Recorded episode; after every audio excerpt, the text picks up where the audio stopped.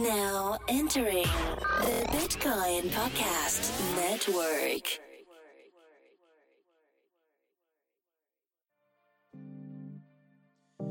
Yeah.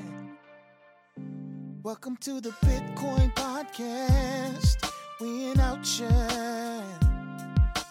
Bitcoins, we got 'em. Acquire, never sell. But catch us rolling deep like Adele. Bitcoin, blockchains, cryptocurrencies. Three guys faded talking Bitcoin, no fee. That's the free Bitcoin podcast, insane. And adoption is still the only thing, thing, thing that matters, man. Hey guys, welcome to the Bitcoin Podcast, episode 166. I'm your first host, Marcello. And I'm host number two, D. Host number three, Corey. And uh, boy, do we have a treat for you, or at least maybe some of you. We're finally getting back to talking about news and staying on task with how we talk about things during the roundtables. Hopefully, Yes, maybe. we got that vacation set us straight. Having whiskey with each other on the beach made it happen. Yeah, it wasn't because of the feedback. We don't give a shit what you guys think. It's because we wanted to do this. we made this decision for us. not Yeah. had nothing to do with the constant complaints of not talking about crypto. Yes, nothing to do with that at all. So to get the show started, I'd like to talk about the new DLC for Street Fighter Five. Um, no, I'm kidding. Um, what's on the docket, Jello? Or do we have bills to pay? Uh, let, us talk a little bit. We- I could pay bills later. Let's talk about um, Segwit and how it got called off. That's the big news. What's Well, our the first- commentary? the first question is did it get called off because the internet is such a treasure trove of he said she said that on tuesday i'm typing to all family members and people i know the fork is off and like running through the streets like that bald kid in the last matrix movie telling everyone that the machines aren't attacking anymore and then last night right before i go to sleep i'm like oh the fork is still on so I like think- are All right, so let's let's say this. I think that there were a significant amount of people that previously backed the fork, or part of the New York agreement, that based on basically consensus of lack of or lack of consensus, or or however like whichever way you want to look at it, not enough people were willing to support the fork of two X. So a good portion of the people that were backing it signed something that basically said we're not going to do this. We're, we're calling the fork off. We're not going to do it because of lack of consensus and following that's going to support the, a different chain. And there is a good, I would- in my personal opinion, there's a good amount of people that are still trying to take advantage of all of the ignorance and money of those trying to get quote unquote free money from a fork like they did with Bitcoin Cash. And so now that most people are saying we're not going to do it, all of that money that, because there is some subset of people that were pooling all of their cryptocurrency investments into Bitcoin so that they got as much B2X, like as much of the, the forked coin as possible, and then re, and then going to rediversify afterwards. That when it got called off, everyone just started rediversifying and not waiting for the fork anymore. I feel like there's still a good portion of people that want to take advantage of people's ignorance and get that like get their money somehow or some other some way. So, what I also heard in that is that it's does it seem like people are trying to get the most possible bang for their buck by diversifying into Bitcoin and Bitcoin Cash, and if there is another split, then you get that much more dividends. Well, if if there's if there's support for the fork, right? Like you can't there's no value in the coin if there isn't a community of people willing to support the coin. Yeah. there is a potential manipulation of the sentiment where you can, you know, make people buy it because they think it's going to be worth something, and then if you hold a significant amount, you just sell it off, leaving the people who thought that with a worthless coin. that happens a lot. That's what I thought was going to happen with Bitcoin Cash, but doesn't seem to be actually happening. So this hurts scalability. I don't think so. I mean, I don't know. No. It, it, it might. And to be fair, I've kind of fallen off the Bitcoin wagon, and the amount of amount of time and effort I spend in researching it. Most of my Yeah, research you- efforts are, are are towards Ethereum, general purpose technology, other cryptocurrencies, and like novel ways of building these networks, and not so much the like political landscape of Bitcoin forks. But Yeah. it seems, from my point of view, that now you have two different competing scaling solutions for Bitcoin Bitcoin Mhm. Cash and Bitcoin Legacy with SegWit. And whoever is going to end up providing the better user experience or enterprise experience or like, like whoever ends up providing a better utility for the network will end up becoming quote unquote the Bitcoin. I don't believe so. No? I'm starting to think on a whole nother level, guys. I'm elevated. So I drank four cups of coffee yesterday, looking at this Bitcoin cash price and looking at this Bitcoin price. That's false. I didn't drink four. It was actually three. I shouldn't. I should have done that. That was hyperbole. Uh, I see a new world. This is the world I see. Why can't Bitcoin Cash be what the crypto anarchists want? You want to go to a coffee shop and you want a big old cappuccino and a side of hot Cheetos. Spend your Bitcoin Cash on it. You want to invest in the future commonwealth of your family and lineage. Put your value into Bitcoin. I saw a new world too. What was it? Uh, it was that movie with Colin Farrell about Pocahontas. Ah, that was a bad one, I thought. Yeah, it wasn't good. I didn't say it was a good one. Just saw the new world. Go ahead. So so you're saying that my my my uh Negro Dama's vision is is shit. I don't That's see a I reason for it. Like I don't I don't see I personally don't see like a rational rationalization for it. Yeah, it's cool, but why? Why would you do that? If one of the I don't know, coins can provide there's no reason that one of these coins can't provide all of the scenarios you need. Not all the time things need to be so rational, man. There's no rational reason to go look at go flag like plant a flag and a big ass rock that floats around our planet, but we did that shit just to say we could. I'm No, just saying, like, not everything is so rational. And if markets are irrational as a base unit of a independency in the function of a market, then why can't we shepherd the masses into that ideology? That hey, that Bitcoin that moves slow, it's not the best to buy things with. It's not the best to build commerce off of it uh, at the moment. I just don't see it as wanna- stable. It's not stable. Like it's not one of those things like people like it and like using it because it's so early and the price is raising. But I don't Yeah, feel like the reason for the price rise is is good. It's not it's not a healthy reason for the price rise. It's people just hoarding How? but with no real like you can't use it. It's too expensive to use. And and the technologies that you need to build on top, layer 2 technologies that are required to make Bitcoin SegWit scale are just slow. It's taking forever for them to build on top of it. Like Ethereum has made the Raiden network and micro Raiden. Uh, they're working on Plasma. There's a lot of scaling solutions that they're doing to make Ethereum scale and they've done it in a time frame that's significantly faster than Bitcoin. There's no reason to say Bitcoin can't do these things.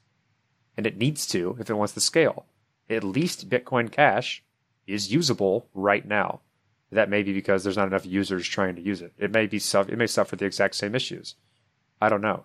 but like- Ethereum's going to suffer the exact same issues when people start using it a lot too. People are using it. It already has higher Yeah. Higher metrics for every other thing except yes, that's very true, but it's also put in so many damn multipliers. Those metrics almost there's what's the what's the uh, constant of proportionality when you have blocks every 14 seconds and you have ether coming into the system every 14 seconds.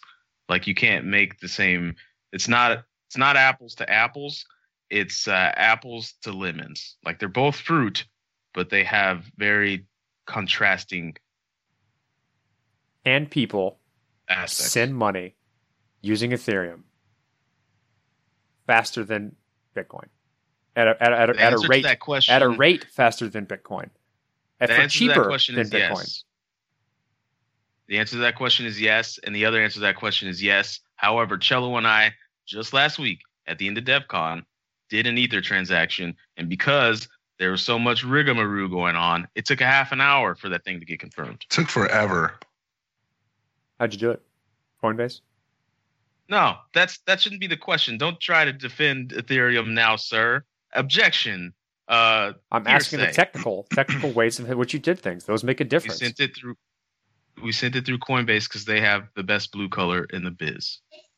Okay. Yes, we sent it through Coinbase. Yes, everyone knows Coinbase has issues deciding what their gas limit should be on their contracts, but that is a that is objection. That's a hearsay. Objection hearsay. It took 30 minutes for Cello to do what he wanted to do with his ether. All right. Here's here's a here's a here's a, another question on top of that. Can you also do all of the other things that Ethereum is doing on top of the yes answers you just previously gave me? Simultaneously? Yeah. I- Ophelia's got it. Yes. There's no reason. I'm, I'm not saying that Bitcoin can't do these things. It can eventually, but it's not developing itself fast enough to keep up. It's it's just it's just not keeping up, and and the price rise is not reflective of the ability to use the token. It's something else. Bitcoin's store of value though. It's it's not in That's any what way people threatened. say. That's what you say. That's the that's the re, that's the only thing you can say when you can't use the token. It's a store of value. That's what it's always been. You know what? When it comes to the development of Bitcoin, I'd like to channel one of my favorite songs on the planet by uh, Tenacious D. Um, what is it? Fuck her softly or slowly.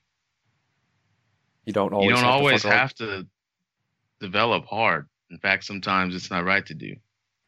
No, you that's just not. gotta- you've got it wrong. you just gotta Like, make some love. You just got gotta like again. take it slow. Like you you don't always have to go to Pound Town with development. Sometimes you gotta take it slow, warm it up. You know, light the candles. Pay That's- attention to the things that you don't normally pay attention to. Get tertiary with what you stimulate, and then you go in. Then you, go in for the you kill. can't and you just say don't do that random words and expect people to believe you. That that's you don't have to change the protocol to make Bitcoin work. We've been saying this for the past whatever. We need SegWit to make changes. We have SegWit. No changes are being made. You just hate metaphors. I no, I don't like metaphors that aren't good. That was a great metaphor for development. All right, guys. I'm like Bill Maher. Next topic. All right, Okay. Um, agree to disagree. We ATMs. Let's talk about that. let's talk Right. about how there's no with use for them in today's academy. I mean, academy. there is. There is. Ah, well, What's the use for an ATM? When was the last time you went to an ATM? There's two things for ATMs. One, if you put them in college campuses, it's a good way to on ramp students. Number two, put them in developing countries, and now the unbanked has an opportunity to have financial services. Here's the thing about the developing so what- countries that there's there's a slight problem with maybe is that if your developing country has a incredibly shitty currency that doesn't hold value, like how do you maintain an, a, a, a Bitcoin or cryptocurrency ATM when you have to like weigh how much your your value of your money is in by like wheelbarrows and how much it weighs? Like the d- denomination sucks. You can't maintain you said that for you. a stable exchange of a of a of a failing currency. So like people aren't going to Use- use the BTMs. Use one of the great many stable coins that exist in the crypto economy already. Maybe that's where they thrive. I don't know. But like I was I was hoping you'd laugh at that because stable coins are laughable. But And also, ATMs are faster than going through an exchange. you well, pay the theoretically. price. Pay the price. yeah. uh, for you, Cello, because it takes you 30 minutes to make an exchange. yeah, it does. it takes you 48 hours to make an exchange. If you built an exchange, you should call it the Great 48. People are like, "What?" He like takes 48 hours to get it done right. The first 48, just Yeah, sitting there, First- wait for my first- transaction to come through. the first 48 or plus 48. That's what you should call it. Because then, in like in exchange terms, they use like plus zero, plus five for uh, timestamps or whatever. so like Plus yeah, so 48. talking about that, and I, I bring this up. This is relevant because our interview is about Bitcoin ATMs this episode. But Cello during the Cancun week uh, gave me and Dimitrik a book that he wanted us to read, and I've, I'm about three quarters of the way through it right now. It's called Gave I think it's called Crossing the Chasm, Chasm. Chasm, Chasm, however you want to say that word. it's but it's- definitely chasm. whatever. It's about like how you market specific materials to the various people on the adoption curve, right? So you have like innovators, early thinkers, then uh, Early early, majority. adopters, late adopters, and laggards. Like, and the, each of these subsects of groups, like subsections, has different things that they need a technology to be in order for them to actually use it and how you market whatever you're doing, depending on how far along it is, is is heavily dependent on who you're marketing it to. And when it comes to like Bitcoin ATMs, like I, I only feel maybe I'm wrong about this. I bring it up in the interview. Like you're you're you're gaining access to the majority of the latter half of that curve, which is like late adopters and conservatives who don't want to change their lifestyle whatsoever Yes. when thinking about technology or new technology. Yes, I agree. I vote for that thought because um, votes matter. We live in America where freedom reigns.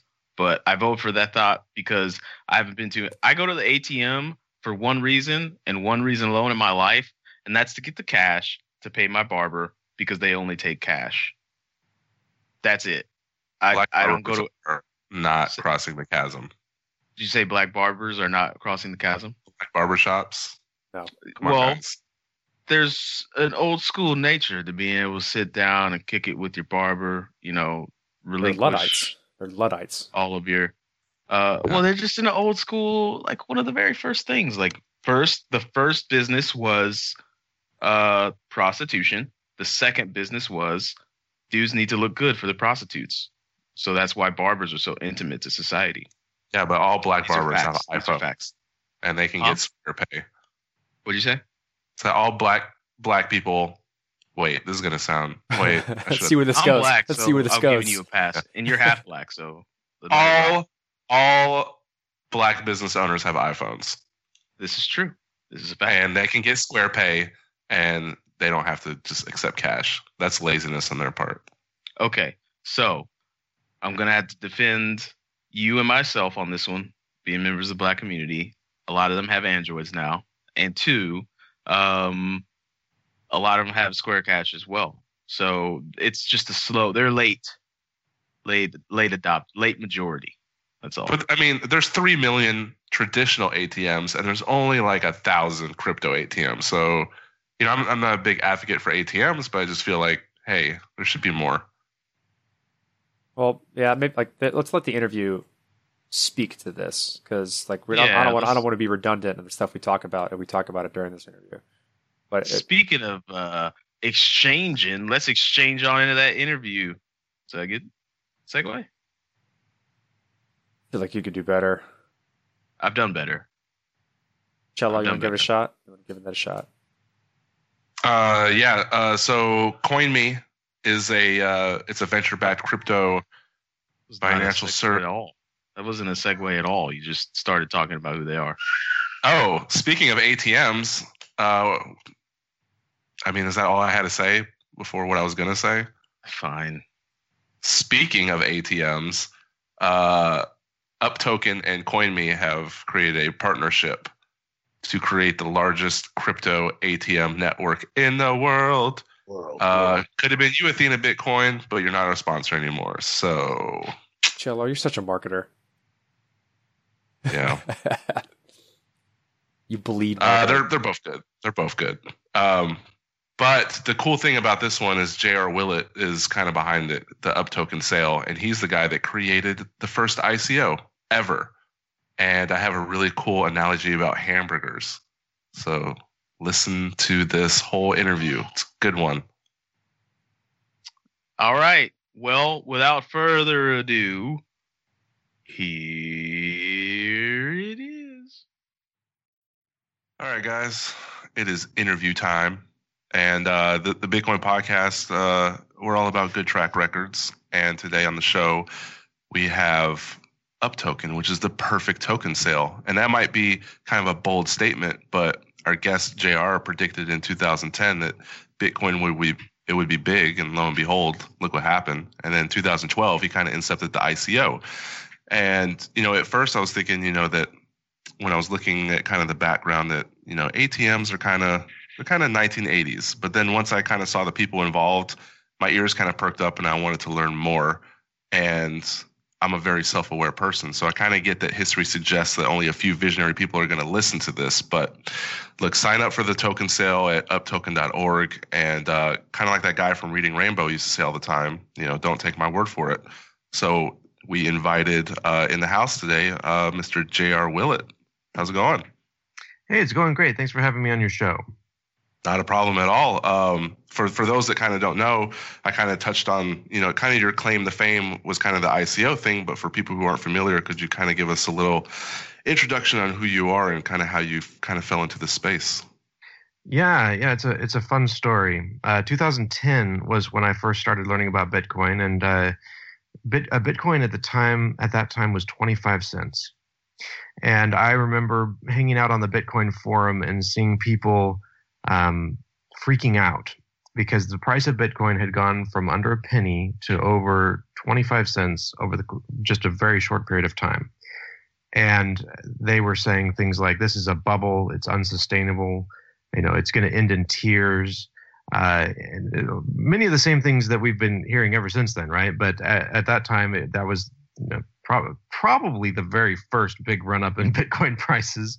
And uh, I remember looking at you know everything about. I, I was really falling down the rabbit hole, and I'm sure m- many of your listeners can appreciate what that's like uh, when you when you first start learning about cryptocurrency, and you just sort of that's all you talk about, and you annoy all your friends and family, and everybody thinks that you've fallen into a Ponzi scheme, and you're like, no, it's it's going to be big. You guys don't understand. Uh, that was that was me in 2010, uh, and my my wife uh, especially was very skeptical about uh, what I was doing and uh, you know this magic internet money thing. You know, I was I was telling her things like, well, I could wire money to this. There's this website. It's called Mount Gox. Uh, it kind of looks sketchy, but you know, it, hmm. you can you can send money in there, and, the, and the, you can then tr- trade it for Bitcoin. And or if we don't want to do that, I can I can take an envelope and put some twenty dollar bills in it, and I can mail this guy in Canada and he will send me this magic internet money and it's going to be so big someday. So you can imagine you can imagine how that conversation went right? Uh, and so the months went by with me arguing with my wife about this. You know we had two small children one on the way and we're um, didn't have a lot of money to spare. So it was a long conversation. And finally my birthday came around which is near christmas and she finally said okay here's $200 you can flush it down the toilet if you want to. And so that was it. That was that was my start. And I actually got started with that two hundred dollars. I got started mining.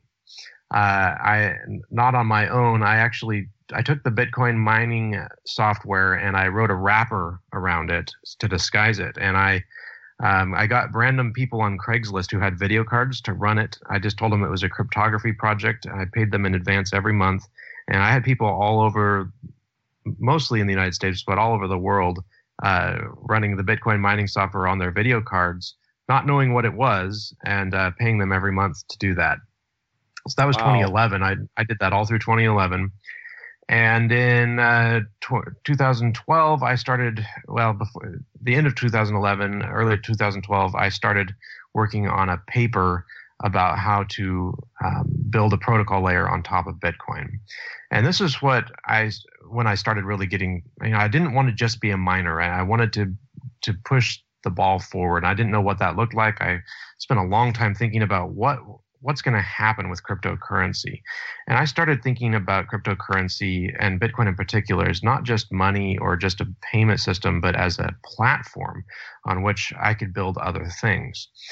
Uh, and so that that was the genesis of the what we call today the initial coin offering. Now the way the, the way the initial coin hap- offering happened was I needed a way to pay for all my crazy ideas, and it didn't really seem that novel to me to say, hey, I'm going to put a Bitcoin address up, and here's my white paper, and anybody who sends money to that address uh, will own a piece of what I'm building. Um, it seemed fairly straightforward and simple. Um, and that's what I did. I just put a Bitcoin address on the Bitcoin forum and uh, linked to my white paper.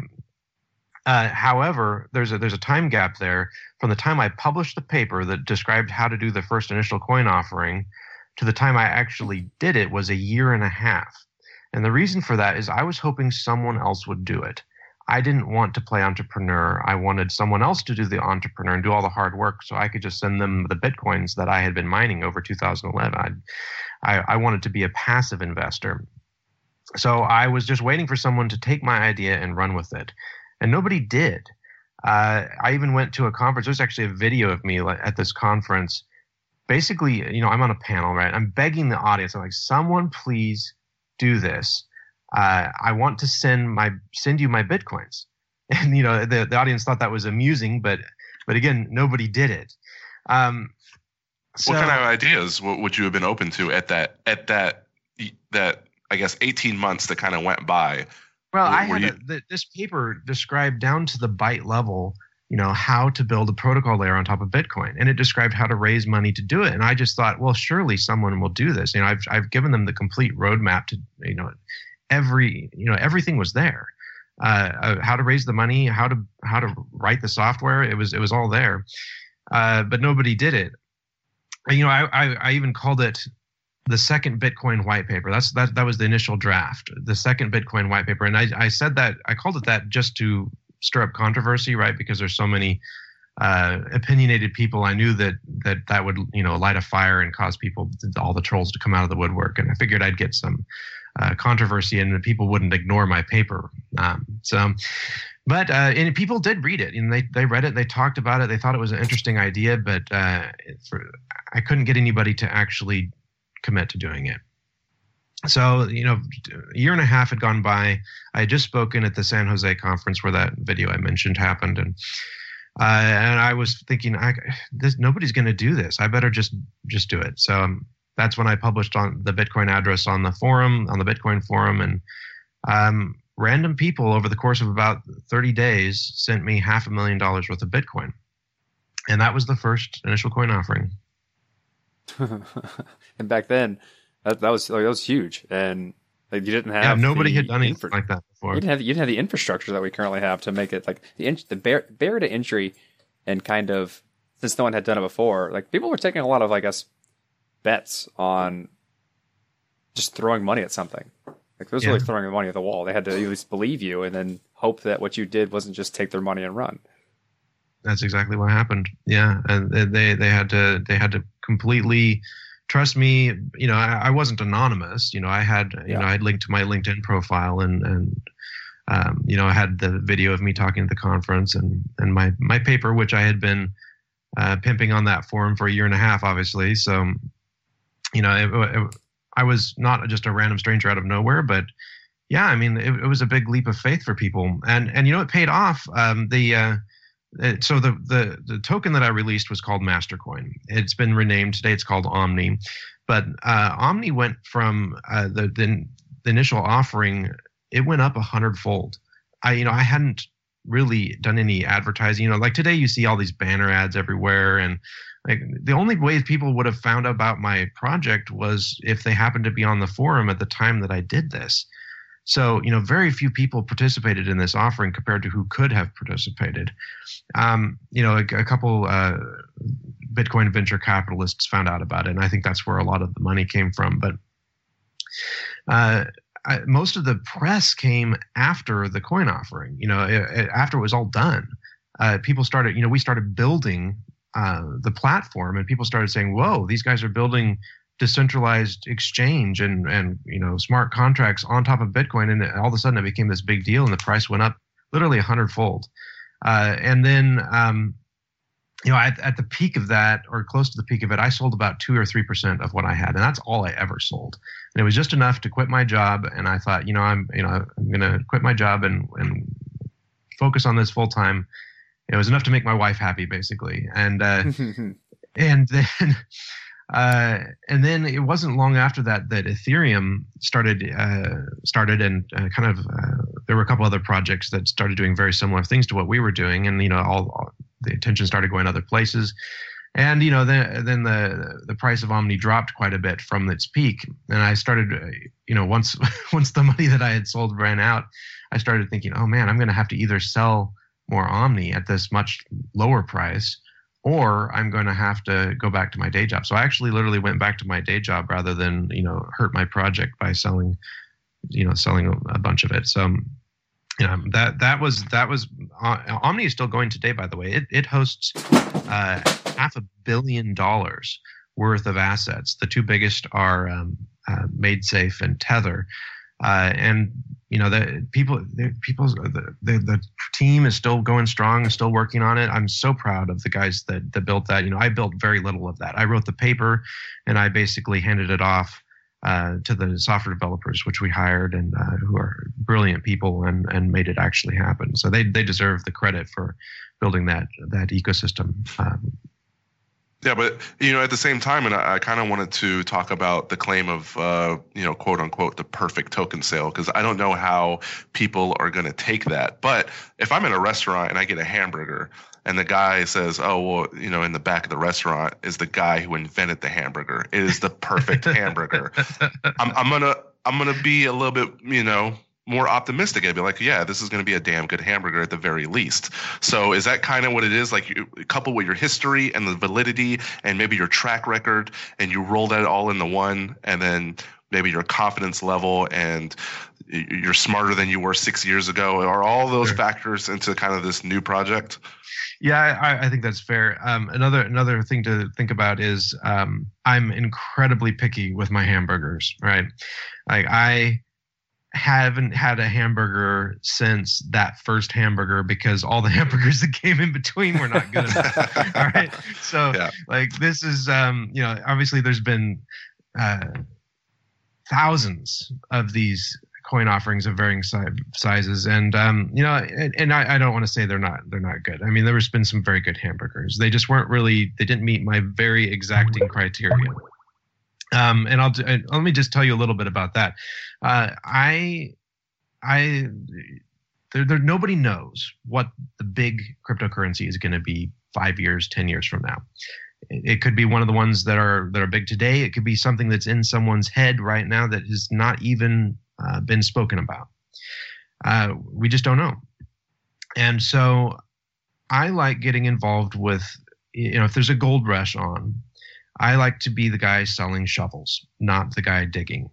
Okay, so I don't know whether the Bitcoin hill is where all the gold is going to be, or the Ethereum hill, or some other hill that's uh, just being formed. But uh, I want to be the guy selling shovels, and so uh, you know that actually was a large part of of why I, I built Omni uh, and designed it. Was I was looking for something that could be infrastructure, something that other people could build on top of. And uh, so this idea of infrastructure, after I built Omni and I saw that people could just fork it, you know, and uh, and build their own slightly modified version of it, which happened multiple times, and uh, and or or in the as in the case of Ethereum, they could take some of those ideas and and build a you know very different project. Uh, but you know, using some of those ideas, they did a token sale and they um, Vitalik's very nice that he uh, he credited our project with some of the ideas that helped that he built on top of, right? So, um, yeah, so you know, the, all these other projects can sort of you know there's not a big moat around you i guess is the way to say it when you build software infrastructure in an open source environment right we've got no patents you know i can't uh, you know when you open source a cryptocurrency you know if you tried to make a patent the everyone would would hate you, right? That's not that's the yeah. um that's not the uh, the environment we live in. So you know, if you want to,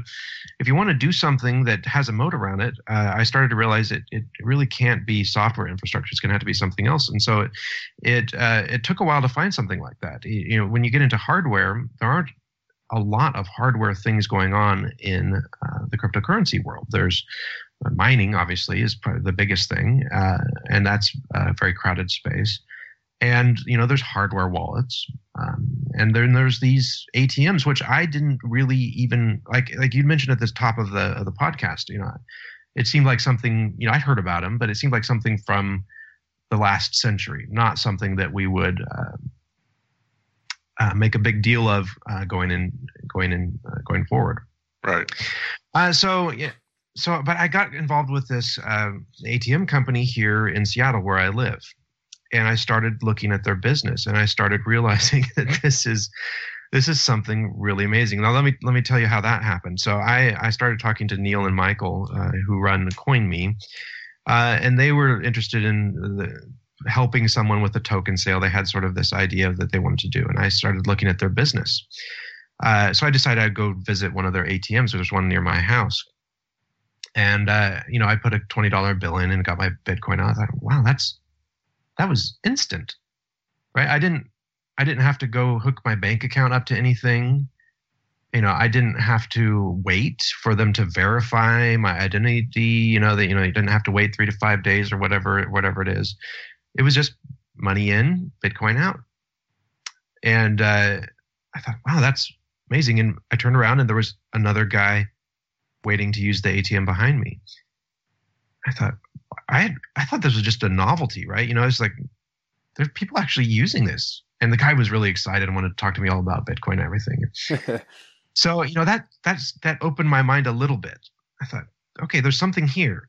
So I went and I talked to Neil and, and Michael about this, and they said this ATM business is huge.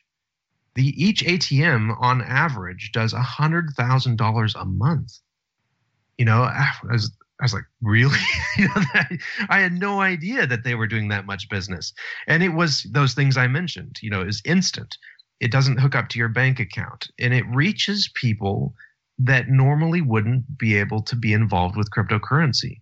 You know, we we kind of have this insular uh, view of the world. If you live in the Silicon Valley or you live in Seattle or one of these other tech hubs, you know, you sort of assume that everyone is like you and lives their life in this online world where if it's not a web service, it might as well not exist. Most of the world is not like that. And there's a huge number of people, even in these tech hubs, who live their life in cash and who or who don't want to hook their bank up account a bank account up to some sketchy uh, you know I, I don't really think that you know coinbase is sketchy but you know if you're new to bitcoin uh, and you've heard about all the you know i don't know the the people buying drugs and you know all the things that happen with cryptocurrency and with cash you know you might you might be a little reluctant to hook something up to your bank account. And so for a new user um, this is a revelation. They can walk into a mall or a convenience store with and stick their cash in and get cryptocurrency out. And it we find uh, you know as i as i talk to these guys they, they said you know most of these people are new to cryptocurrency and most of them you know the atm is their gateway to cryptocurrency If I could, and so if I want to this started Well, Yeah. in just a little bit there. Is that like there's there's a few problems that I have. Like yes, you're you're exactly right. Uh, it is the easiest way to get Bitcoin or whatever cryptocurrencies that your BTM offers, but it it it comes at the price at really hard really high markups. Yeah. And yes it seems as though like this is taking advantage of like the lagging side of an adoption curve. People who don't like people, you're taking advantage of the like the latter end, which is a very large portion of people of like the adoption curve, and but over time that's going to change. Is this something like and and you can charge a very high markup because they're not aware of the fact they can get more Bitcoin for their money on an online platform or is it maybe the markup of not having the know your customer type of things and instant, instantaneity of it? yeah so you, so you're right that the fees are uh, higher than online. I think that Coinme's ATMs range between five and ten percent, for instance, uh, and so that that is a big fee, especially if you're going to buy a lot of cryptocurrency. Um, and you know, I think people, if they are going to be a hardcore crypto nerd, right, they're gonna they're gonna graduate to other other forms of doing this. Um, this is though there's a lot of people though we, that are repeat customers and it's interesting I, they're and they tend to be heavy users and i think it's because they live their lives in cash uh, and you know don't want their bank account for various reasons associated with it um, so let, but let's talk about those fees right if you build a massive atm network. You know most of these atm operators have a few atms you know maybe a lot of them have just two or three. Coinme has 40 um, and they're you know they're they're deploying more all the time. But uh, if you can get hundreds or thousands of ATMs uh, or tens of thousands of ATMs you are able to drive down your cost across the whole business because you have some costs that are fixed and some that are per ATM. And as you get these economies of scale, you know, for instance, you can d- negotiate uh, with with the manufacturer of, you know, they would Coinme in their case they they do a lot of the hardware design as well. Um, you know they they can drive down the cost of the ATM. They can um, negotiate contracts with malls and um, convenience stores, and um, they can bring down costs across the whole business and bring those those percentages down to a lot closer to online. So that's one of the reasons that they're doing this token sale is to get a massive scale uh, across the whole world um, and be able to bring bring those uh, percentages down. Um, so yeah, so the, the yeah, you're you're right that uh, that if you only if you live your life online like um, us Silicon Valley and Seattle and you know a few other places nerds, you know, yeah, you're probably not gonna start with an ATM. But if you know, unless maybe you want money right away, if you want cryptocurrency, you don't want to wait for it. An ATM is probably still your best option. Uh, you know, either that or, or meeting somebody that you don't know in a coffee shop. But uh, you know, I think most people would choose an ATM, you know, uh, rather than uh, roll the dice with a, a stranger. Yeah. So, uh, do, you, do, you, want me to talk? I'd love to talk a little bit about the way we structured UpToken because the um, the way it's structured is a lot of why I call it the perfect token sale.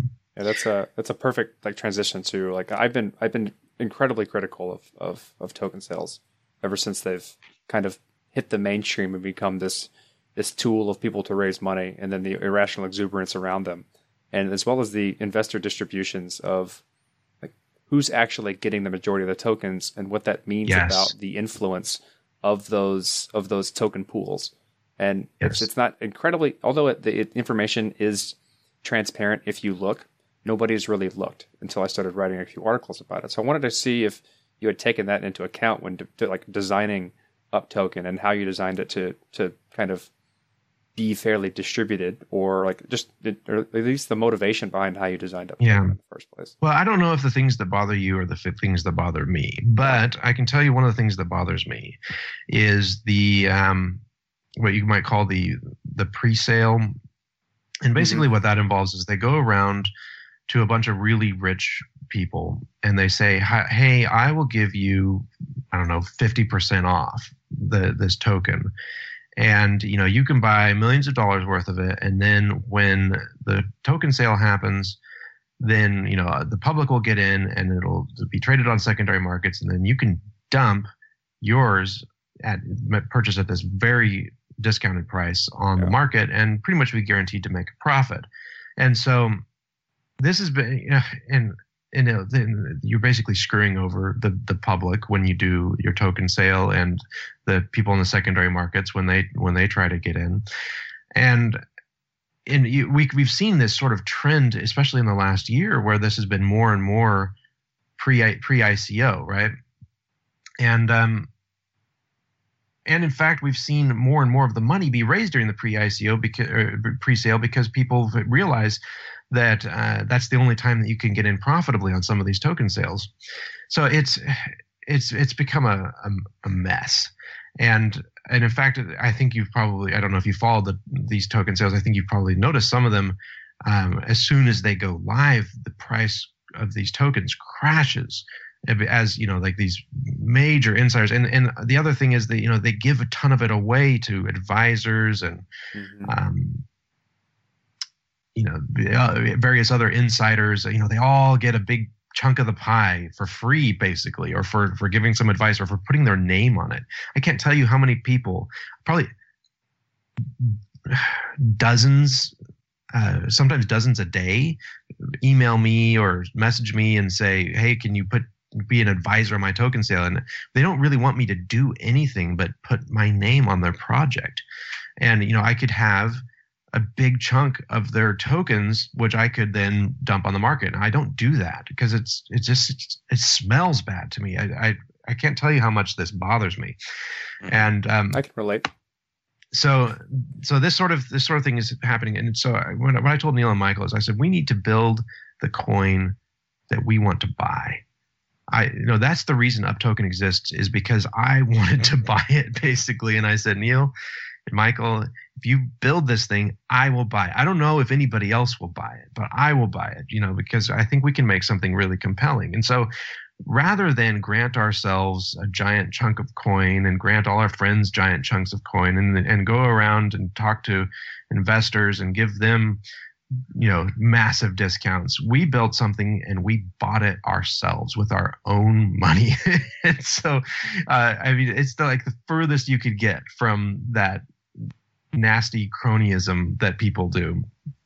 Um, so and we and we did reserve I, th- I think 25% for the company's future use. However it's locked uh, they can't just dump it on on the market. It, they have to deploy 500 ATMs before they can even touch it, and then when they do touch it, it's it's rate limited at a very low rate of you know how how quickly they can access it. So, uh, and that's the reason we did that is uh, not to enrich the company, but to give the market an assurance that our our incentives are aligned with theirs. Right. So, like if we've got a bunch of the coin uh, that is only um, accessible in, in the distant future and only once we've you know kept our promises to deploy a whole bunch of ATMs. You know that gives the market confidence that uh, that our incentives are aligned with theirs. So so yeah, I, I I put over a million dollars into the token sale as soon as it started. And I didn't get anything special. I didn't get and you know I, there's a, a, a, discount on um, how early you get into the token sale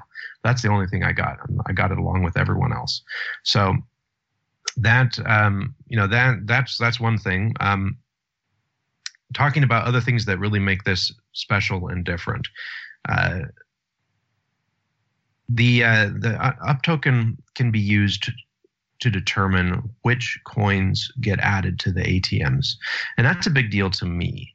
And it's going to be a big deal to a lot of other people who are passionate about a particular coin. Now, obviously, Omni has been my baby for many years, and it's still my baby. And I, I'm hoping that to to win one of these um, auctions that we're going to hold uh, in order to make Omni uh, may basically put an Omni ATM on every corner, right? If if Omni gets added to these ATMs, as I as I as I hope it does. Um, and there's other people that that are very passionate about their token or coin uh, who I believe will be wanting to hold UpTokens so that they can uh, vote for their coin to be added to the ATM. So you can sort of see how, um, you know, we I think we're going to someday have a trillion dollar coin. I don't know which one it's going to be. It might be one of the ones we have now. It might be something new. Um, and if you imagine when that happens or as it's happening, uh, what would the major holders of that coin be willing to pay to have their coin on an, on ATMs all around the world, which are introducing people to cryptocurrency? I think I think it would be a big number. So that that's um that's one of the crypto economic things that I'm excited about with UpToken. I could maybe try and and like re- rephrase your words so that like, I, I get it in my head correctly you you've built you're trying to use UpToken or the money raised from the UpToken ICO to build a hardware infrastructure that reaches the latter half of the adoption curve community. And then yeah. the purpose of that token is then to basically incentivize people to gain exposure to that community. Correct? Yeah, I mean, yeah. So it, it's you know you could basically think of it as a, a marketing cost for one of these new coins, right? Yeah. Uh, and and I, it's interesting that we, we call it the latter half of the adoption curve. I think in developing countries where they don't even have banking infrastructure, That's true. you know, there's a lot of the adoption curve that hasn't happened there. And if you think about landlines in developing countries, right? Did they they did not lay copper wire all over the place in order to to do telephone calls. They went straight to cell towers, right? They they skipped a step. They skipped the, you know, we all have copper wires everywhere uh, here in the developing world, in the developed world. But in the developing world, they, they said, no, no, we're not going to lay copper wires. We're going to go straight to cell towers. And I'm hoping that, that the developing world will skip building a giant banking infrastructure and, you know, having their equivalent of the Federal Reserve. As, uh, you know, as we've seen in these developing countries, they tend to make a giant mess of it when they try that.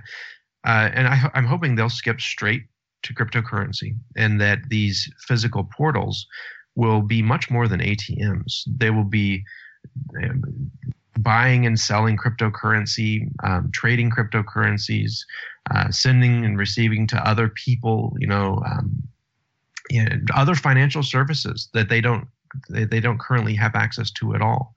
Uh, you know, for instance, Coinme is getting into um, retirement accounts, 401ks and IRAs, things like that. Um, so these these physical portals are kind of a gateway. You know, we we talk about them as ATMs because that's what people understand. They they take cash in, they take cash out, but they do so much more than that.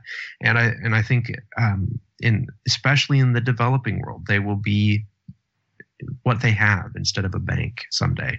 That's Let the me, hope. let me rephrase my, my initial statement then and say that this is this is trying to take advantage of of controlling the the portal to whatever a network of cryptocurrency ATMs can offer this community, as opposed to Right. you know the the, the latter latter half of the adoption curve is just a portion of all of the use cases that people could potentially use a, a cryptocurrency ATM, and you're trying to control the like what coins are offered in this giant in, infrastructure that you're building. Right. And and the idea that we can get completely away from a, a banking model, I think, is naive.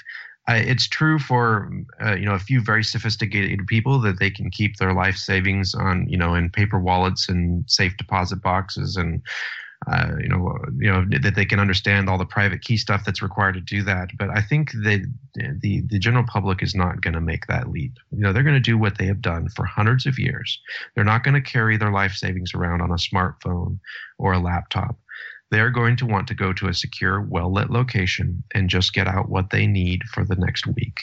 Um, because that's what they've always done. And it's risky to try to hold all that stuff yourself. They're going to want a trusted third party to do that for them. And I think that's why we will always have cryptocurrency infrastructure, you know, holding, uh, you know, basically um, taking on the role of what banks do today.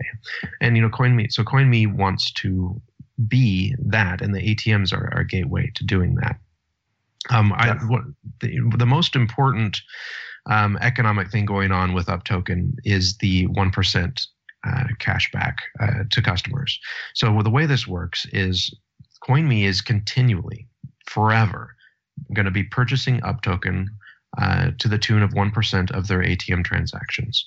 So if we've got you know thousands of ATMs, you know you can just do the math. Uh, it'll be one percent of whatever those ATMs do, and th- that that purchased UpToken works like airline miles. Uh, if you fly on an airline, you get um, you know some some however many miles, but you can't use them right away, right? You got to build them up, and then you can use them for various things. Well, UpToken gets purchased by Coinme. It gets sent given to the customer who who is doing these ATM transactions, and once they build some up, then they can. I think it's ten thousand dollars US uh, worth of transactions. Then they can do things like I, they can sell their UpToken or or send it to someone else. Uh, in the meantime, the only thing they can use it for is to pay their ATM fees, and they get a discount. Okay, so they get uh, they get thirty percent off of all their ATM fees that are paid with UpToken. That is the the base one of the, the utilities of this token is a, is a, it's basically a discount on ATM fees. So now if you just purchase it in the crowd sale, right, you can you it's, it's not locked or restricted in any way. But if you if you're if you're earning UpToken by using an ATM, this becomes a loyalty program. Uh, you know your UpToken aren't going to work at somebody else's ATM. They're they only will give you a discount at these uh, Coinme ATMs. So that becomes sort of the central economic engine that is that is running and, and keeping you know the, the Coinme constantly buying ATM uh, buying these UpTokens on the uh, open market uh, is, is sort of the the the engine of that will, that will drive everything. Well, J.R., I want to I want to give you an opportunity to kind of let people in on the token sale. I I want to let people know that um, from an aesthetic point of view, I, I like the whole thing. There's 24/7 support. You guys have a really attractive uh, website. Um, you guys give discounts, which is really nice. And I think the live sale is only going on for another week or so. So I want to encourage everybody to kind of get in. Yeah, I'm I'm I'm starting to think this is going to be one of those things where you know people not enough people heard about it when it happened, and maybe more people will hear about it after the token sale. But you know that's fine. Um, you know these things the, you know, we're we're not uh, we're not the the biggest. You know, you know, I don't think you'll you'll see our banner ads everywhere like some of these other uh, token sales. Um, you know, it's just a very different uh, hamburger, is to use your analogy from other ha- hamburgers that are out there. Uh, you know, uh, the, the other really big difference is most of these most of these crowd sales are just an idea. You know, they're just uh, somebody's white paper. You know, a lot of times they're brilliant ideas, um, but uh, it's usually just an idea, and, and the the idea of having a, a company with a product that the product is making money, you know, and, and just using this as a as a way to expand um, the Coinme's operations and you know bring cryptocurrency to the masses. You know that that there aren't really any crowd sales that I know of that are like that. It's very very unique. It's a it's a it, it's the perfect hamburger for me, and that's why that's why I bought it. And I, I hope other people will find find it the perfect hamburger for them as well. And yeah, it's uptoken.org is the uh, website. Uh, it's just um, yeah, up, uptoken.org, and um, and also you can find me on LinkedIn. Uh, I recently reached the maximum number of LinkedIn connections, so I'm sorry for anybody who sends me a uh, LinkedIn connection. I, I, have to delete someone in order to add you. Time so to go through a purge. Time to purge yeah. it. What is the um, limit? Thirty thousand connections. I have thirty thousand connections, and they're all cryptocurrency people. Like I don't connect with anybody unless they have cryptocurrency in some way on their profile. Quote so unquote it's cryptocurrency people. Like there's a lot of people blockchain experts. Yeah, a lot of blockchain experts blockchain, in LinkedIn. You know, blockchain experts.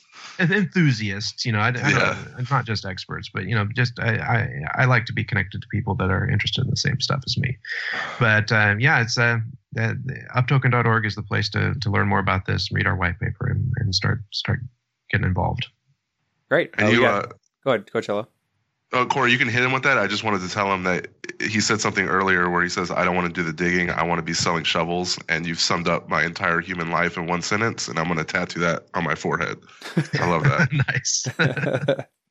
yeah. I think we, right. got, we got one more question for you, which we ask everybody. In uh, 10 words or less, can you describe blockchain?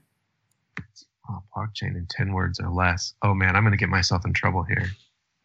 Uh, all right. So I'll preface this with my, my ideas about blockchain are different than Perfect. most other people's.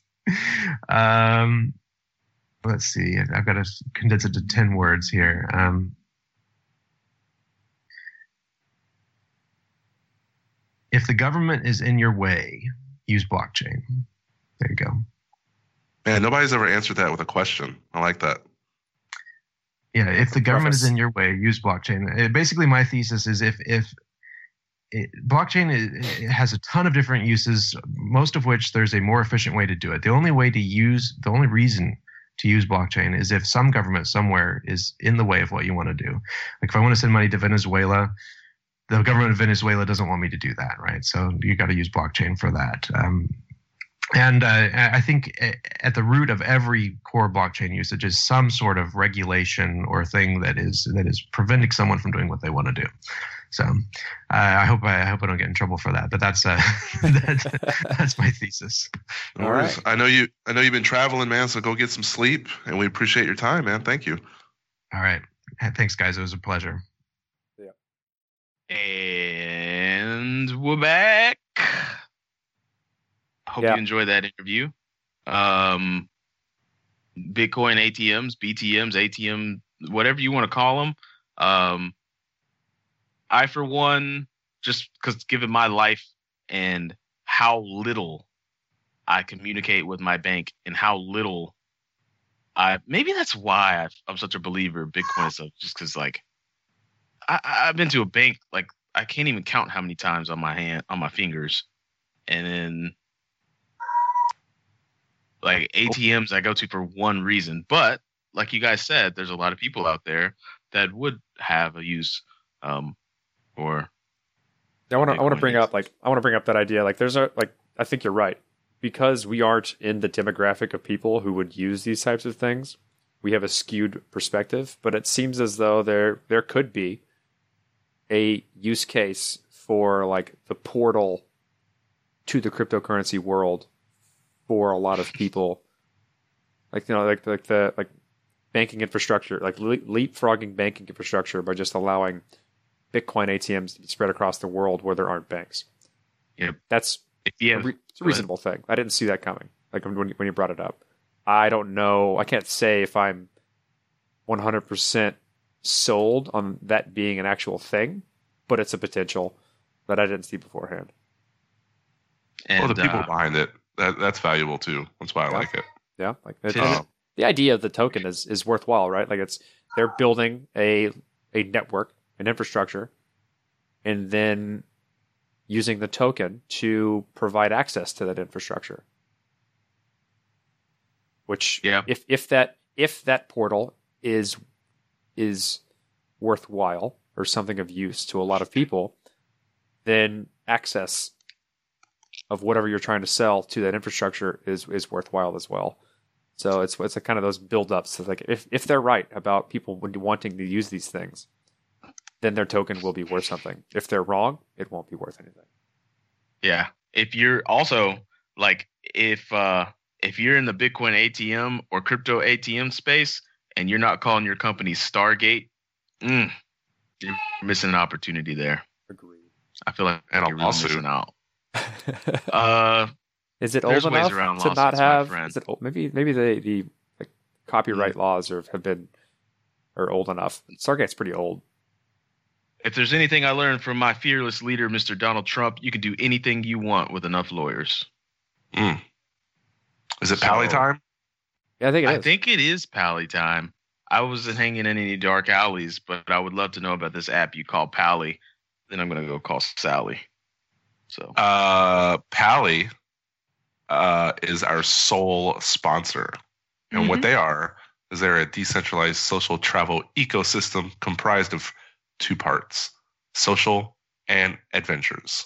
It's a mobile app that has been live since April, and Pally Adventures is basically a community marketplace where visitors can immerse themselves in new cities through unique experiences curated by local hosts. So this podcast is all about community.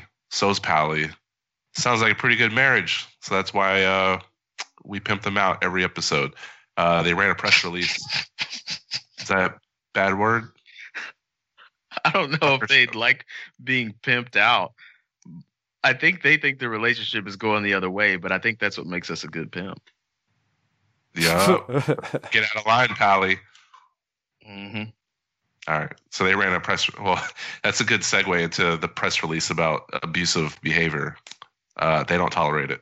So use that app. Uh, peace of mind. It's safe. And uh, the August pre-sale sold out in 11 minutes. So there's a lot of validity there, and uh, the crowd sale is going on. So head on over to pally.co for more information. All right, I gotta, I gotta, I'm taking this opportunity to talk about um, something quite relevant to mm-hmm. space, which people. Mm-hmm. I, so I have a I have a guy that I follow on Twitter. He's a like a political science PhD who does a lot of data science and tweets a lot of stuff. But he's he's been late, recently tweeting about a lot of stuff um, regards to Bitcoin and and uh, Ethereum and all cryptocurrency stuff. But it seems as though wherever he's getting information, it's it's like very wrong, and he's making a lot of judgments and opinions on bad information and he's a smart dude, but because his information source is bad, he seems to be drawing terrible conclusions. And one of the ones was on the uh, Ethereum. I wouldn't call it a hack. It could have been a hack, but the recent news in terms of how Parity, Parity's multi-signature wallet, was basically shut down due to a a subtle bug, I guess you can call it, which I'll explain here in a moment, and which locked up and froze about three hundred million dollars worth of ether in these smart contracts. So let me explain. Mhm. Let me explain like what actually happened. So Parity creates smart contracts. First off, they created a, a, a library, which is a which is a type of smart contract, which has a bunch of functions that are required to run their multi-signature smart contract, which is basically a way for multi-parties to um, have access to funds, so that you can't release these funds unless you know a certain amount of the people who own them can sign off. So like say like I can't send money to What is happening? you're gonna have to turn What's that going off, on, guys? What's up, man? Busting in like the Kool Aid Man. Jeez, man, you busted in here with the Bob Marley in the background. What? Uh, Google, turn off. Corey, I apologize. This is. I'll, this is I will bring that back up in a moment. I'm sorry. this is. Oh yeah. What's up, man? Oh, are you yeah. guys? How's it going, man? Hold on one sec. So this guy All right, reached there we out to us, and uh, I think he has some stuff that he wants to talk about. But he also kind of wanted to just powwow with us and kind of join in on conversation. Oh, yeah. All right. So, sorry, I was uh when you sent me the the invite, I was outside playing basketball with my kid. But what what were you guys talking about just a minute ago? I was kinda Yeah, I'll, I'll bring it. I'll bring it back up. So right now I'm talking Yeah. about the Parity wallet hack and how what like what it actually was. Okay. So Um. No, go ahead. Let me, let me continue here. So, what happened was um, this, these smart contracts basically control a lot of ether, and one person can't take the money out unless a subset of all of the people of that smart contract agree to let them happen. So it's a great way for a lot of people to control um, the flow of money. So that's the gist of what these smart contracts do. So when you deploy one of these smart contracts that Parity wrote, it is dependent upon a library, uh, a library smart contract which is previously deployed. And so you'll you'll make one, put a bunch of ether into it, and say like you know these five people have control over this money, and that smart contract is is dependent upon the light like the library smart contract that Parity also wrote. Now, what happened was somebody basically called a function that they should not have access to because Parity didn't write that library smart contract correctly, which just killed the library. And so all of the smart contracts that were deployed, which were dependent upon that library, lost all functionality to take the ether out that was a part of those smart contracts. So say for instance, me, D, and Cello deployed a the Bitcoin podcast smart contract using the parity multi-signature uh, smart contract. We then put, you know, thousand dollars of ether into that smart contract and said, "All right, no, we're not going to take any money out of this unless we all agree that it's used for a particular cause." Now, when that library got deleted, that money is stuck in the smart contract, and there's no way for us to to take it out. And so all of the money of all of the smart contracts that anyone ever deployed that depended upon that library is frozen. And there's no way currently, unless you hard fork Ethereum, that you can take it out. So all of those people basically just lost that money, unless Ethereum decides to hard fork, which no one who has lost money is calling for currently. Yeah. No, of course they wouldn't want that. And I, I feel like I feel like that's almost helping stabilize the price because no one can be like, oh, you know, Ethereum's got security flaws. I'm I'm done with Ethereum, and uh, and it's you know they have how many million locked up in a parity right now. Like 300 million of all Yeah, of the people who are insane. suffered. And so a good portion of it is basically around three different companies, with the, the vast majority of it being parity itself. Yeah. So before you respond, could you say do us a big favor just to just to help our egos out on a Saturday. Yeah. Just say, hey, long time listener, first time caller. Absolutely, long time listener, first time caller. Appreciate uh appreciate you guys letting me come on. Um, been a big fan of the show as well as uh, you know a big fan of uh, Ken. You know what you've done with uh, just being straight to the shit and calling everyone out. Just calling it as you see it. You know what I mean? Like, there's not enough people that do that. You see all these flip floppy people in the industry that are like, you know, uh, calling everything out that is poor, that is a poor choice at one moment. Then they get a taste of some, you know, uh, some of that affiliate money or referral money, and all of a sudden they're they're balls to the wall about some bogus company. Um, so it, it was nice to see that there was someone like you who, you know, stuck to your guns and just stayed through with it even after everything that went down. Yeah, buddy. That's Appreciate what we it. try to Welcome to, do. the show. Yeah, thanks for having me.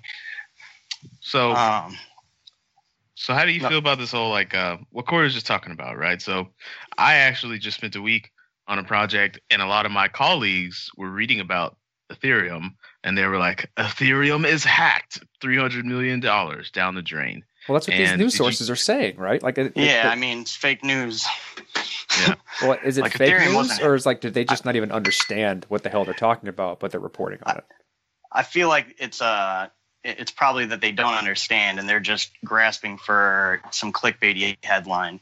Yeah. Um, and what better than Ethereum? You know, arguably the you could say the most popular or most talked about outside of Bitcoin um, crypto that's out there. You you throw in that it's hacked, and now you have the whole world, you know, in like in angst, waiting to know what, what's going on with it and what's happening with people's money or Yeah, you know, it's not it's obviously not the first time that it's happened. If it were if it were Ethereum that had been hacked, it wouldn't be the first time that they've had issues or security issues like that. So I feel like it would really kind of cripple um, Ethereum if it was true, if it was that that it happened. Yeah, I think I'm going to branch that into something that just generally irks me about um, modern day co- like media outlets and their coverage of things. Period, is that it doesn't take that much time to educate the masses on a thing if you, Yeah. you just give them a few basics, and you know, like instead of saying Ethereum was hacked, like they could say something else that because that it wasn't the case. It was just somebody that like really fucked up. yeah, I mean, it- It, it was a company, you know, Parity. So I mean, it's not like they completely avoided putting blame on you know where the actual security flaw was and just went for the clickbait. No one knows who except the users no one in the general public knows what parity is. But if you throw ethereum out there then you have all the people who have been thinking about getting into crypto or just kind of did or like oh shit you know this is kind of sketchy. I don't know what's going on. Well, on top let of me that, like, stay away from it. Yeah, like people like I read this article that was that was posted by this guy. And the guy's really smart, but the article mentioned that like it, the the money from all of these things was stolen by some hacker, and that's definitely not the case because it wasn't. Yeah, isn't it just it's just frozen? locked up. It's just frozen. Like you can't have access to it because of the way the smart contracts work. But like people, it, it puts a, a a responsibility on the people who are writing these things to know what they're talking about before they write them. And that's one. It's not Yeah. going to happen ever. But like it, it pisses me off that people write these things and this is the guardian so it's like a it's a thing that most people Yeah. follow and one that has you know a lot of people's trust that are kind of weary about you know certain news or certain information that's out there due to their history with what they you know choose to put out uh, it's just it's and then smart people who read these things then form opinions on the base technology which is which is just based out of wrong wrong assumptions in the first place. That's just bad for the whole space in total. So it's like what the what the hell do you do?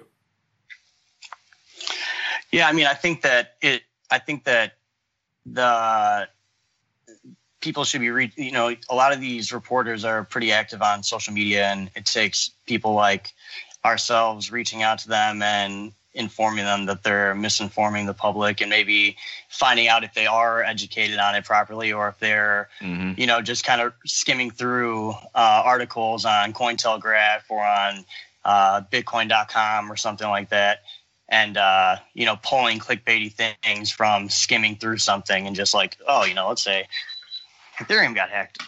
That's that's a good idea. I think that's what That- I'll do that'll, after this. That'll get two million impressions in the the first half of the day. I'll do that this morning after the show and just basically call out the Guardian for being just a t- just an all around terrible article. Yeah. I'm gonna Well, check that out. If I have some advice for you, Corey, don't do that drunkenly like I did a few years ago to some journalist uh, at MSNBC. Oh boy, that was embarrassing when I look back on it. I just like read this guy's article and he was like, Bitcoin is no better than tulips, and it's basically like buying air. Why would you buy air? And I was like, you motherfucker. And I just lit into this guy on Twitter. I feel like that guy's article is like a running joke in Bitcoin Twitter because I see people all the time talking about you know like something to do with uh, being worth tulips and stuff like that, and I'd never even like heard that before, and then until more recently when obviously all the Bitcoin drama has been stirring up and everyone's slithering out from their caves. So, so what did what did you want to bring to the roundtable? Is there like yeah, like uh, wait, I, Aside I have from no Crazy Chips? noise. You some chips there? What are you doing? Yeah, what kind of mic are you rocking over there? Sorry, I'm actually uh, I'm throwing some food in a in a pot for my kid. I was pulling some noodles out of a bag. ah, Family life. We respect Yeah. that.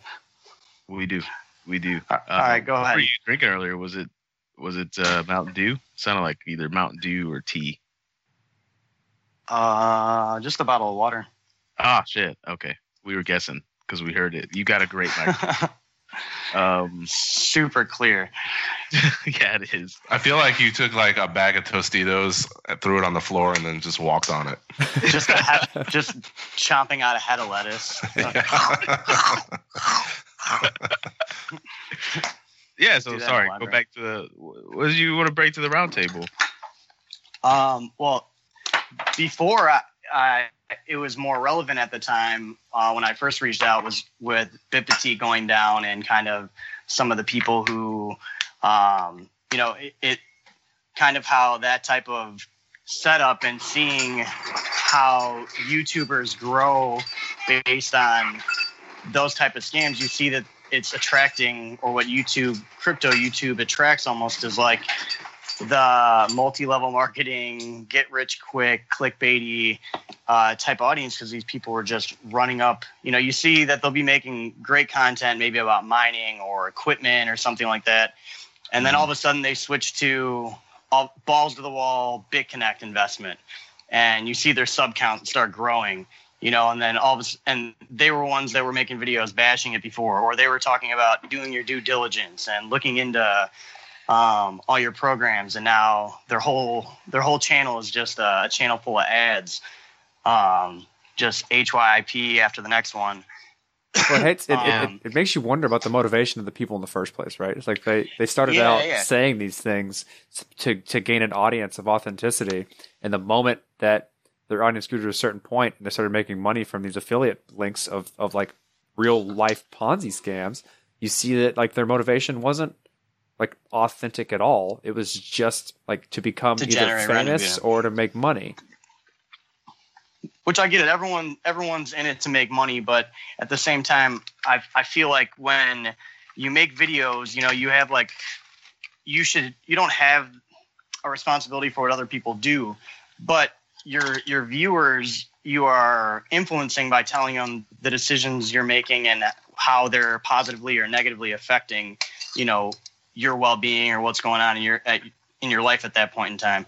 So if you're telling someone that you're making all this money and showing them all and kind of misleading them by showing them these huge accounts of money that are really just all referrals off your you know nothing investment you invested nothing into it but you have $10000 made in three days um, it makes these people think that they're missing out and they have fomo it's almost like you know you look at with bitcoin when it just kept skyrocketing all these uh, these people that were trading were shorting it and losing millions and millions of dollars uh, leverage trading and stuff. And uh, some of the accounts that I follow on Twitter are, uh, are ones that you know discuss big losses and different hedges that were made and stuff like that. And you're just seeing these like multi multi million dollar losses from people getting FOMO and thinking there's no way it's going to keep going or there's no way that I'll continue making this money. Um, I need to get in now, or I need to sell now. You know, whatever it is, people not sometimes Yeah. just taking a step back and zooming out on that graph and seeing where it has been and where it's gotten to, or in the instance of looking at a questionable program, you know, taking a day or taking a night to sleep on it and then reevaluating, really going over, uh, looking at where it was set up, if it's a registered business, if there's any type of team behind it that's known.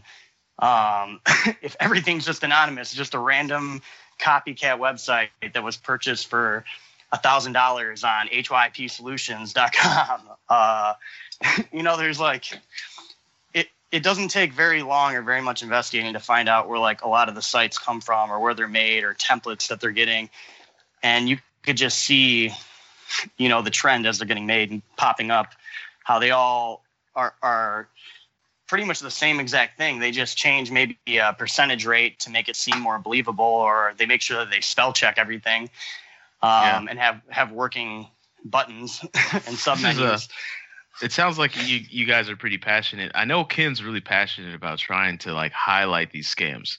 What I would say as just a tidbit of advice to everyone that is involved in that like hey, this is a scam. When you're dancing with the devil, you got to be fancy feet and you got to be real sure where you put your feet too. 'Cause Definitely. you- it's going to be I hot. It's going to be hot. And if I have some advice for that whole community that's doing that, I'm not saying it's a bad thing. Uh, do it in a way that you know it doesn't look like you're dancing with the devil. It looks like you're showing that the devil doesn't even really know how to dance at all. Like, Yeah. 'cause- Be more concrete there. be Be, more concrete there. yeah, me be more concrete. Yes, be more concrete. Like the, I, I don't. I don't get what you're saying. point out very specific instances of why it's a scam. Don't partake in it whatsoever. Like you can't say like drug dealers are bad and be dealing drugs at the same time. Like don't don't get Absolutely. a BitConnect account. Don't get a Bit Petite account to show that the thing is a scam. That's Well, A that that, go, that goes into playing like I, I, your your motivations may be true for something like that. Like, like but what you're actually actually doing is more bad than good in the process of doing good because Yeah. people see the gains and it's and they, that's all they care about. They don't give a shit about other people. And if you would like to, to make these things go away, you can't show them like you have to show them more more negatives than than positives. And if you just say scam and show a bunch of positives, then they're just going to see all the positives and and and, they, and think they're being savvy by understanding it's a scam but still participating in the thing that they're doing. Yeah, it's funny. I, you know, you just saying that. I was watching. Uh, I don't remember who it is, but some guy's video, and he was talking about how bogus ETH Connect is, and then he goes to his his he goes into his account on the video, and he's got like over two thousand ETH Connect tokens, and he hadn't deposited a dollar in it, but he had a, a affiliate link in a video he made talking about why he thought it was a scam. And then a ton of people, regardless, they didn't care. They just saw it as you, you think it's a scam, but it's probably an opportunity because you think everything's a scam. And, you know, went in on it anyway and made their deposits. So this guy is now making money off of referrals when he is against the company, you know. So I see what you're, I totally see what you're saying. Yeah, it leaves that opportunity out there. Um, Corey. Did I know. clarify? Was that good clarification? That was good clarification. yeah. okay. Don't dance with the devil. The devil went down to Georgia looking for us. So All right, final thoughts, gentlemen. Um, is this like Jerry Springer's final thoughts?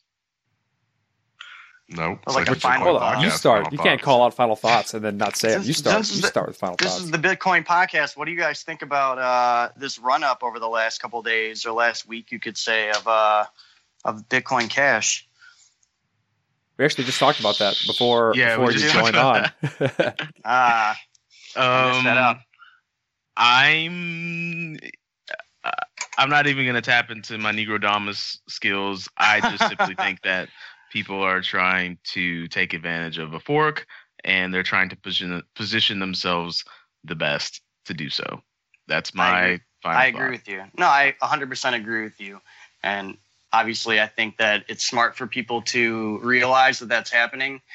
Um, And just like with any other uh, token that you trade with, you know, you have to pay attention to the news and what people are saying and what's going on outside of the the realm of the people that just love and fanboy whatever coin it is. You know, you have people for every for every token that are, are all about it.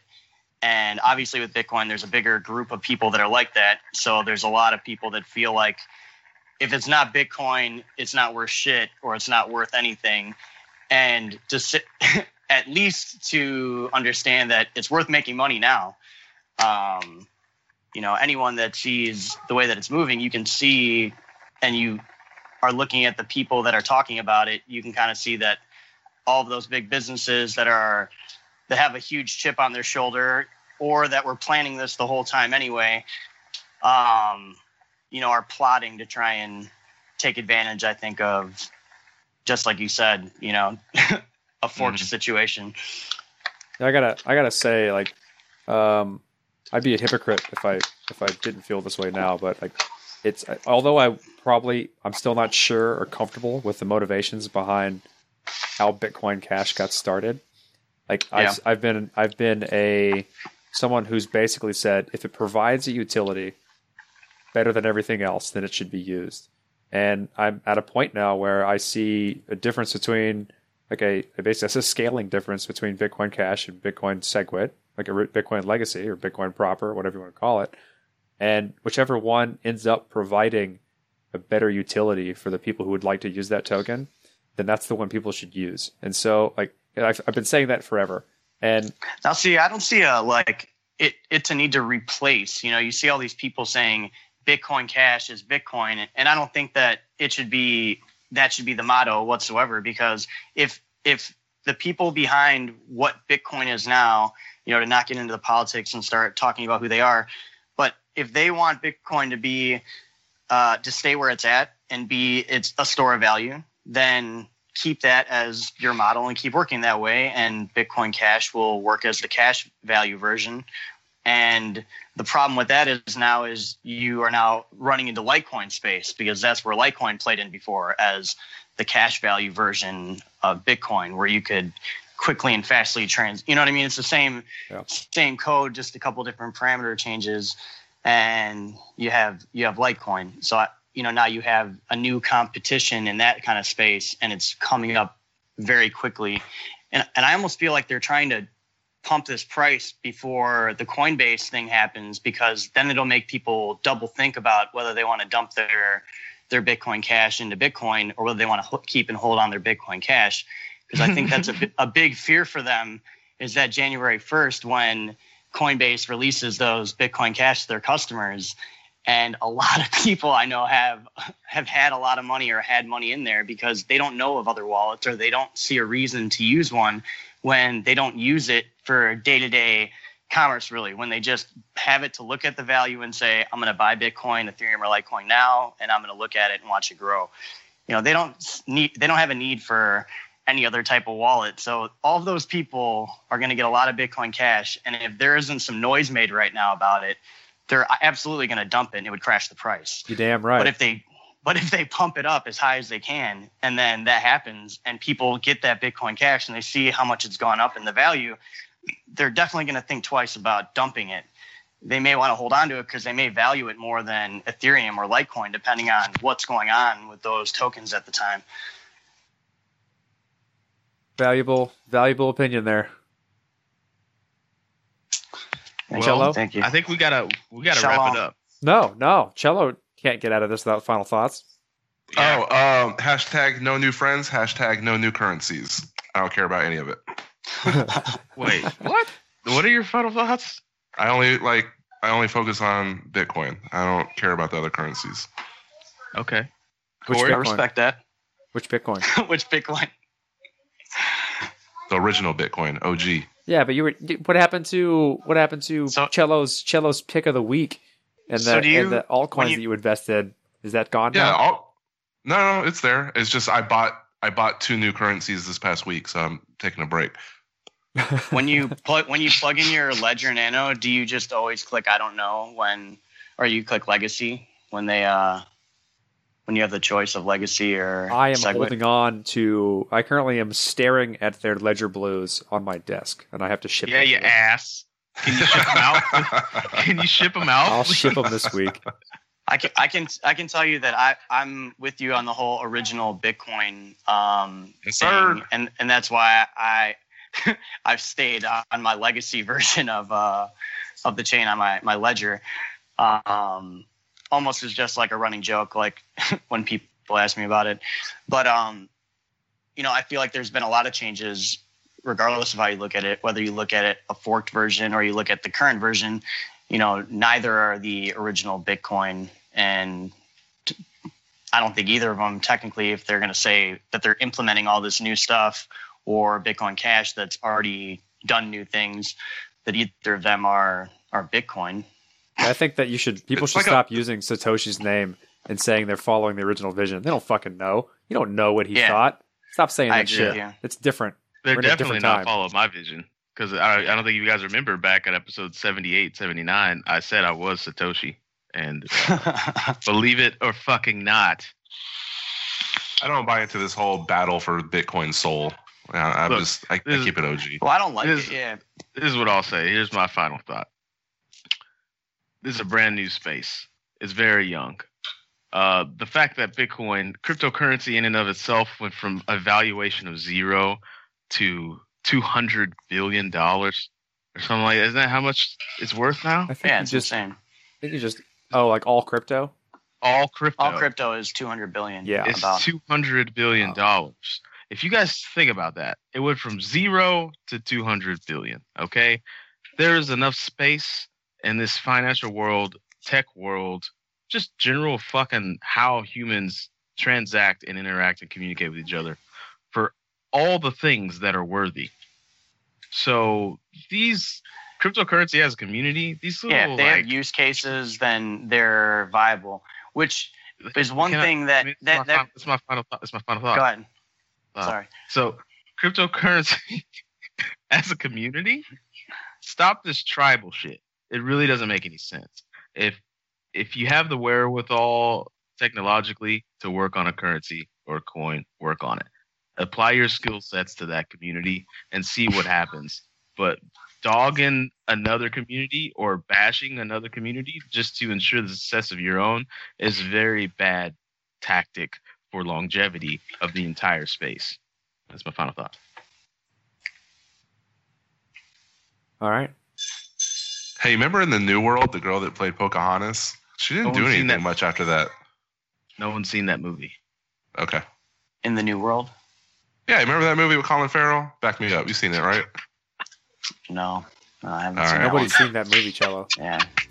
All right, let's wrap it up. Nobody has nobody has a movie pass. I, I really Hey. wanted to help you there. do us a do us a favor, my man. Can you say play the outro? Play the outro. I mean, you gotta put some pizzazz on it. Play the outro.